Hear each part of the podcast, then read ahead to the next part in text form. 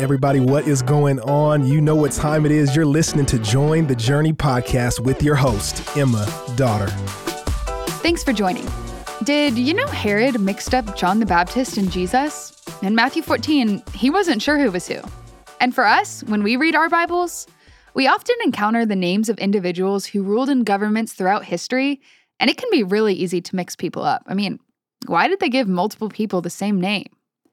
As Matthew 14 begins, we meet Herod the Tetrarch.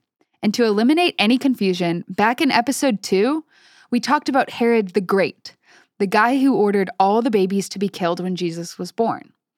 The Herod we read about in Matthew 14 is a different guy. He's Herod the Tetrarch, the Herod who had John the Baptist beheaded. Tetrarch means ruler of one quarter. So Herod the Tetrarch in Matthew 14 ruled over one fourth of his father's kingdom, and his father was Herod the Great. And generally speaking, it's a pretty safe bet to assume every mention of Herod throughout the rest of Matthew refers to Herod the Tetrarch. And here's what you should know about this Herod. Like I said, his dad was Herod the Great, the guy who had all the babies killed, so he probably didn't have a great role model as he was growing up. Herod the Tetrarch divorced his first wife to marry Herodias, the wife of his half brother Philip. Long story short, it's basically an incestuous relationship according to Jewish law. And you should know John the Baptist began his ministry under Herod the Tetrarch's rule, and this Herod didn't like John's ministry. Now, when we read Matthew 3, we didn't talk much about who John the Baptist was, so let's do that for just a moment. John the Baptist's arrival on the scene was pretty significant, as the Israelites hadn't received a prophet from God in 400 years. They'd gone 400 years without a messenger of the Lord. But his arrival, it should have been expected, as it was in accordance with that which had been prophesied 700 years prior. Just a long time had passed. John the Baptist stepped on the scene in accordance with Isaiah 40, verses 3 through 5, which says this a voice of one calling. In the desert, prepare the way for the Lord. Make straight in the wilderness a highway for our God.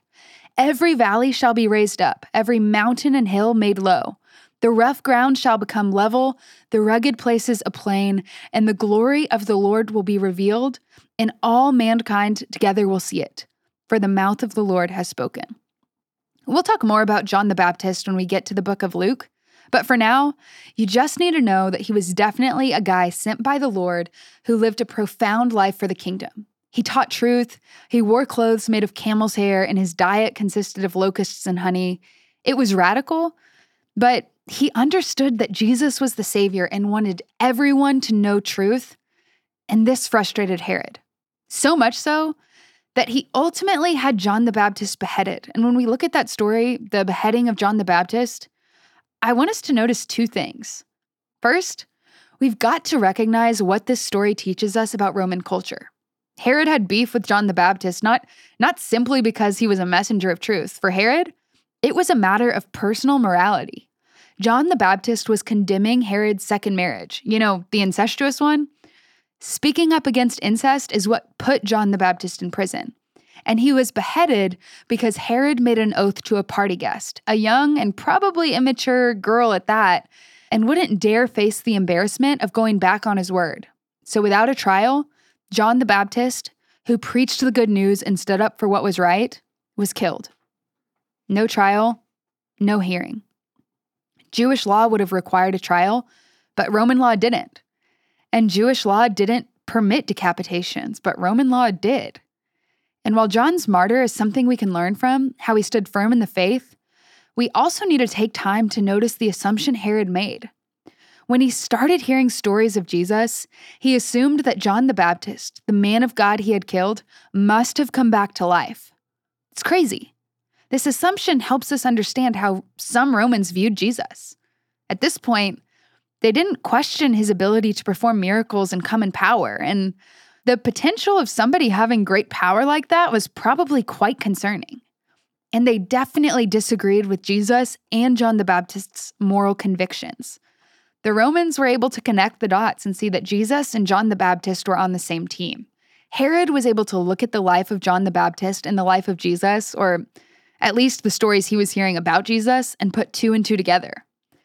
There's something connecting these guys. I mean, Herod saw the relationship so clearly that he was confused. He thought they were the same person, not two different people. At least at this point in the story, anyway. In Herod's eyes, Jesus was kind of guilty by association. It's like Herod heard stories about what Jesus was doing, how he was relating to people, what he was saying.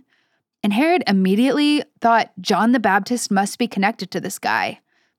Which honestly, that's a huge compliment to John the Baptist. I mean, he might be the only person to be mistaken for Jesus. But do people look at your life and see Jesus like that?